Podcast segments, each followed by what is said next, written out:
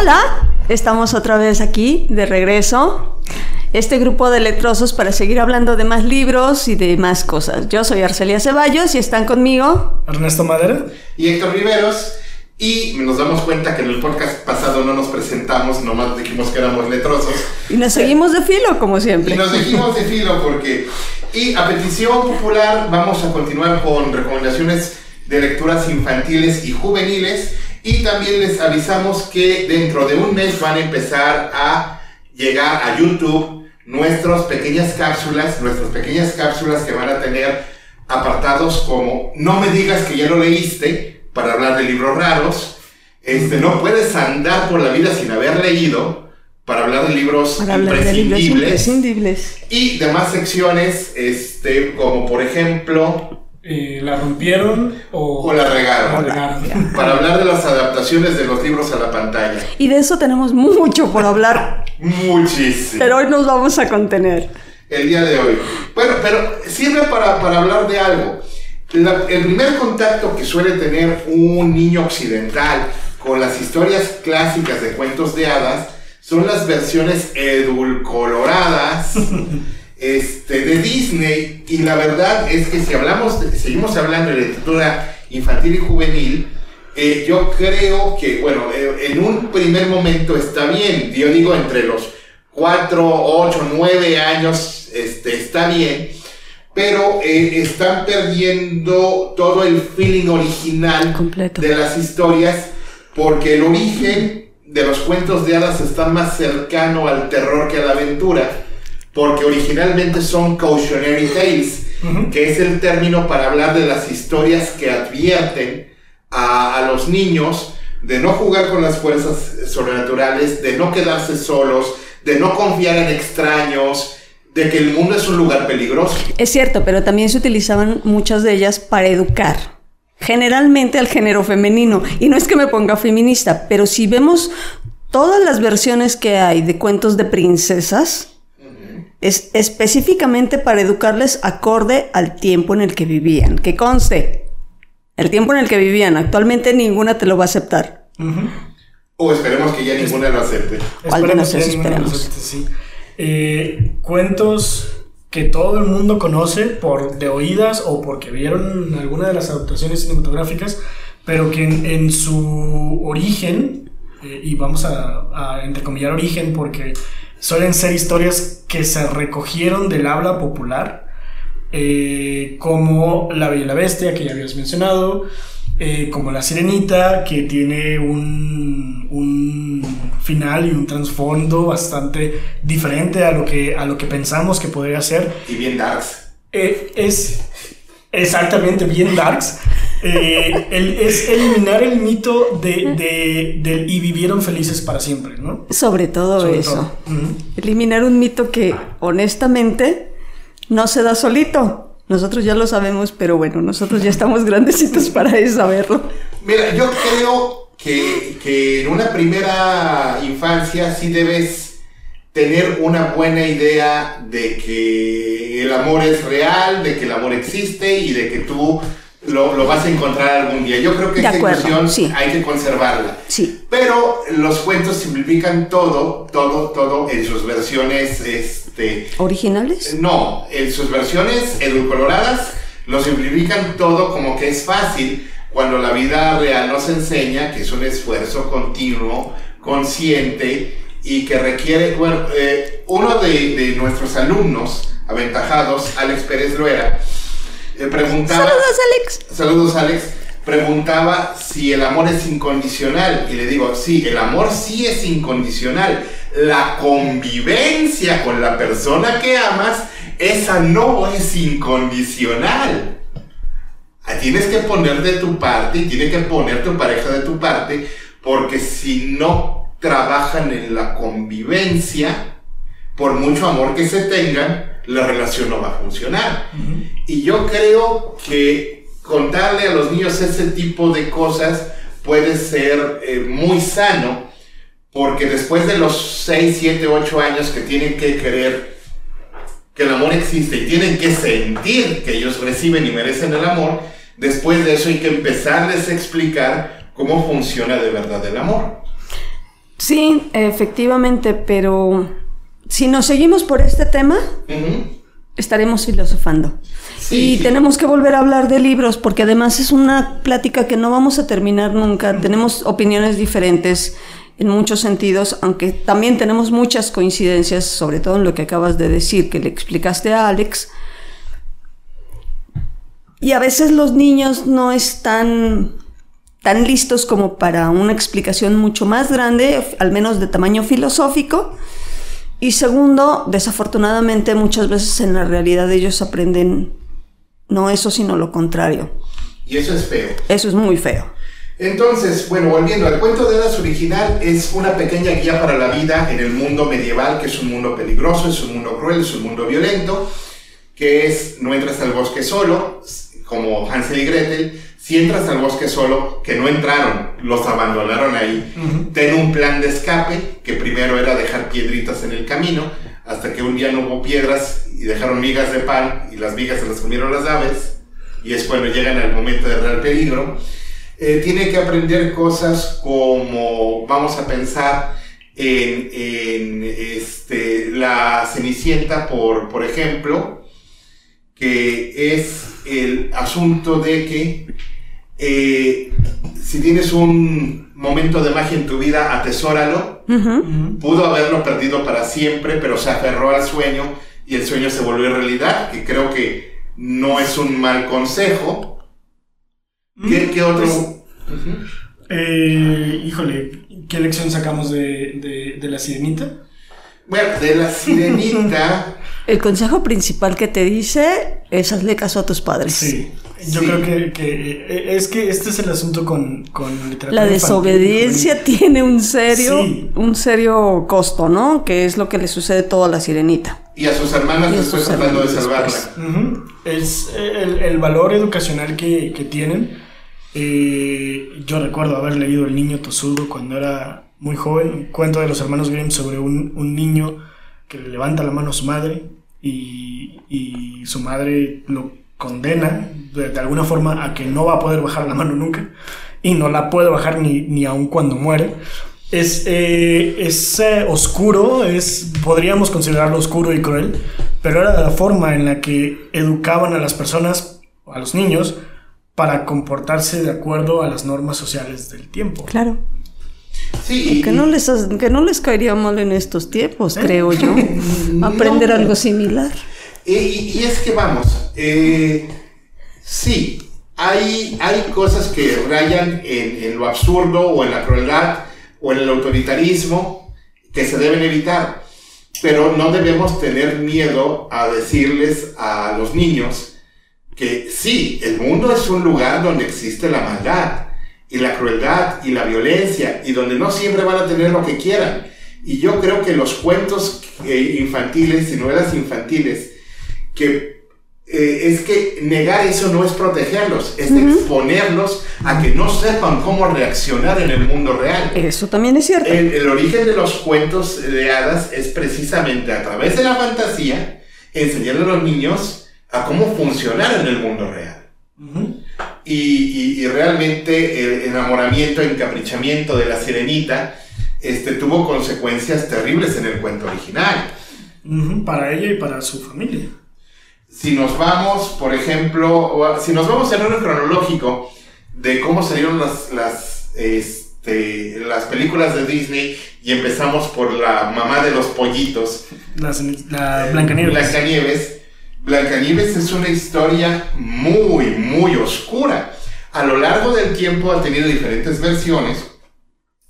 Los tres eh, grandes eh, monstruos de la literatura infantil, que son los hermanos Green, que eran dos, y ahora se lo puesto aparte porque él es autor original, y Perrault, el francés, hicieron eh, versiones más o menos definitivas, recopilando diferentes versiones de diferentes épocas en diferentes lugares. Pero los cuentos tienen una cantidad de versiones increíble Recomiendo, por ejemplo, el musical En el Bosque. Into the Woods. Into the Woods, que este, eh, está más cerca de las versiones originales. Pero el asunto es este. eh, no por ser inofensivo o aparente inofensivo, aparentemente inofensivo es para niños y no por ser para niños tiene que estar sin filo. Hans Christian Andersen no es un recopilador de historias, sino que escribe historias originales. El, soldadito de plomo me pareció increíblemente triste la primera vez que lo, que lo leí. Porque este. Porque literal es una historia de amor tóxico por donde la veas. Sí, pero, o sea, deja de. Es que te, te causa muchísima lástima el, el- el soldadito de plomo. O sea, eh, el enamorado de la, de la bailarina y sabiendo que es este. No se puede acercar a ella por, porque está. Tiene un defecto de fabricación. Porque se les acabó el plomo y pues ya no, ya no pudieron hacerle su piernita. Entonces.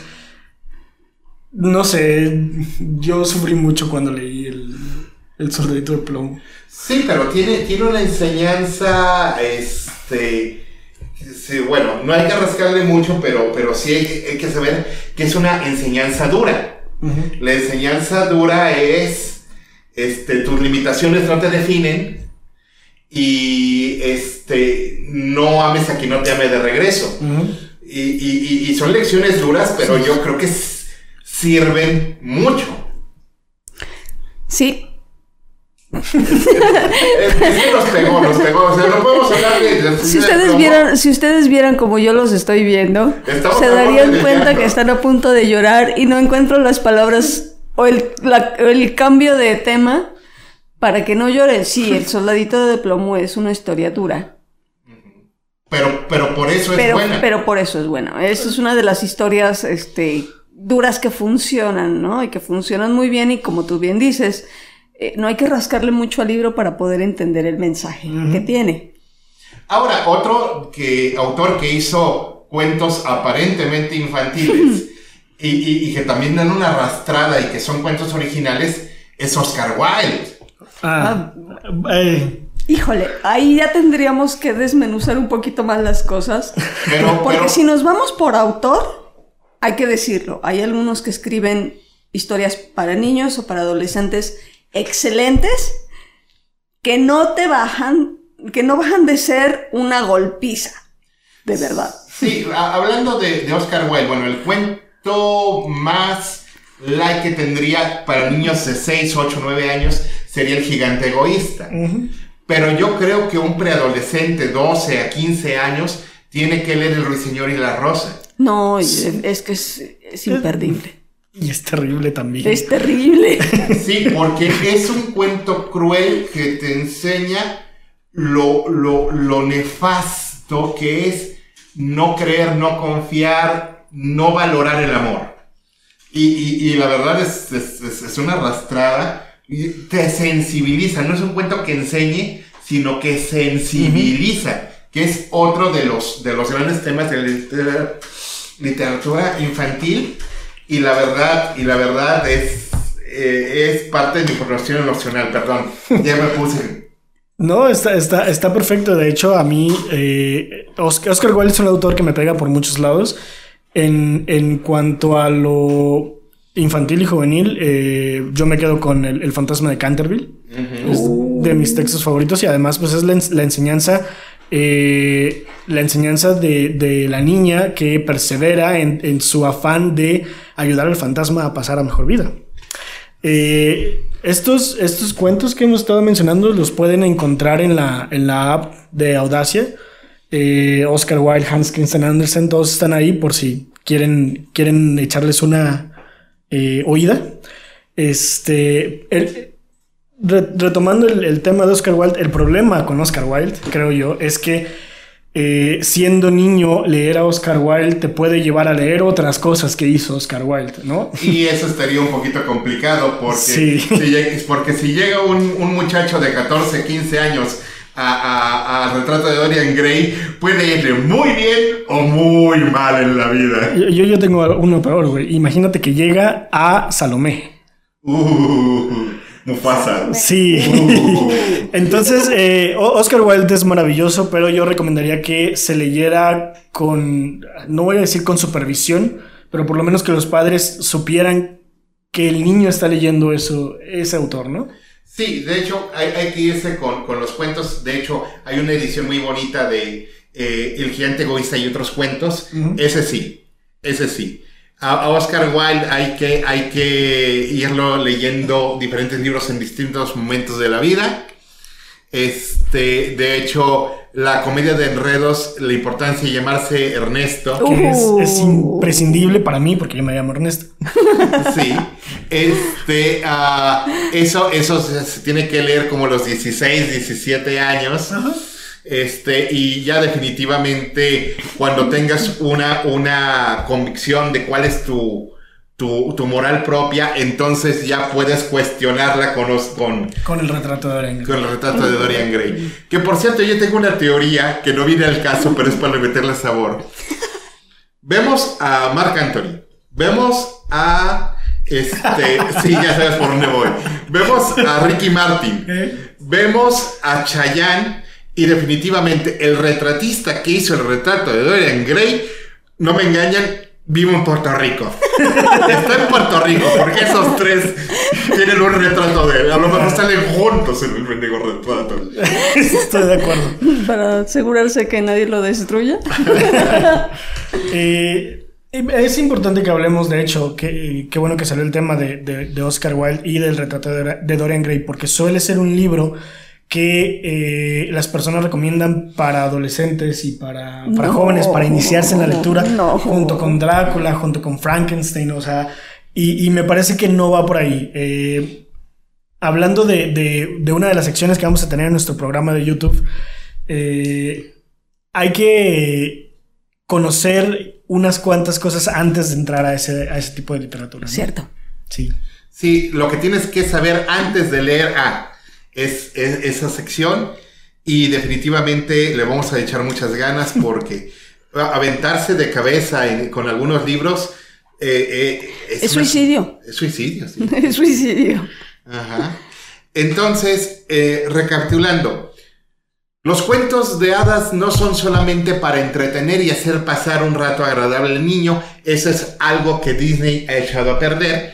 Tienen una utilidad práctica, sensibilizar, advertir y formar a los niños. Entonces, este, vamos a estar revisando los libros que actualmente están disponibles para primeros lectores y vamos a dar nuestra opinión al respecto porque definitivamente eh, pensar que solamente tienen que ser bonitos, inofensivos y entretenidos. No, No, funciona. No, No va así. no, no, no va por ahí.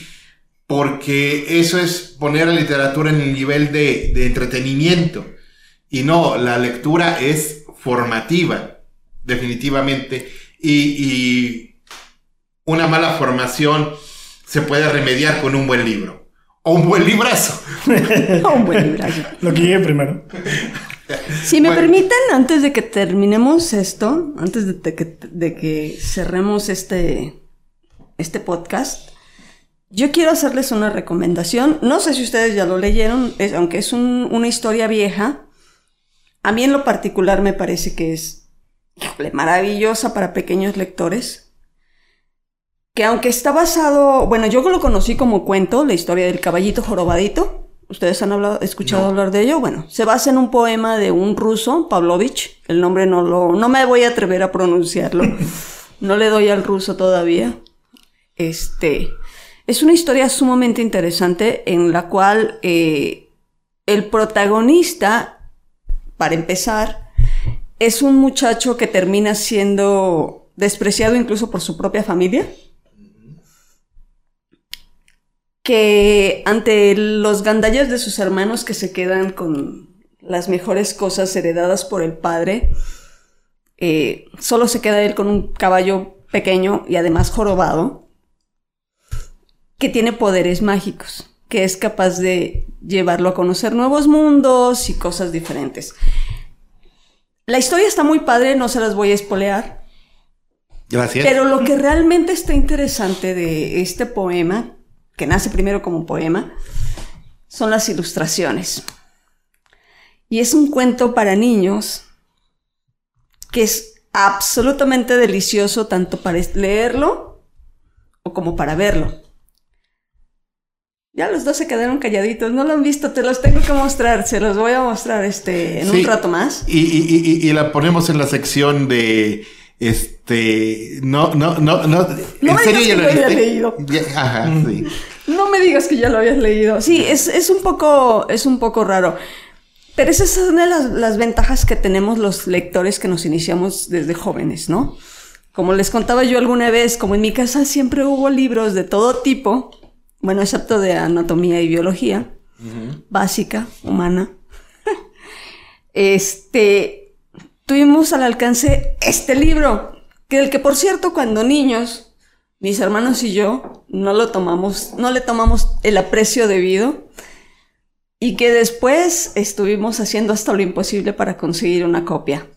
afortunadamente uno de mis hermanos lo tiene, pero es un libro no solamente bonito, no solamente la historia es interesante. Yo se los recomiendo. Y ya luego voy a hacer que este par de señores hablen de él. Perfecto. Entonces cerramos este podcast de sus amigos los letrosos. Y nos vemos en el próximo. Adiós. Adiós.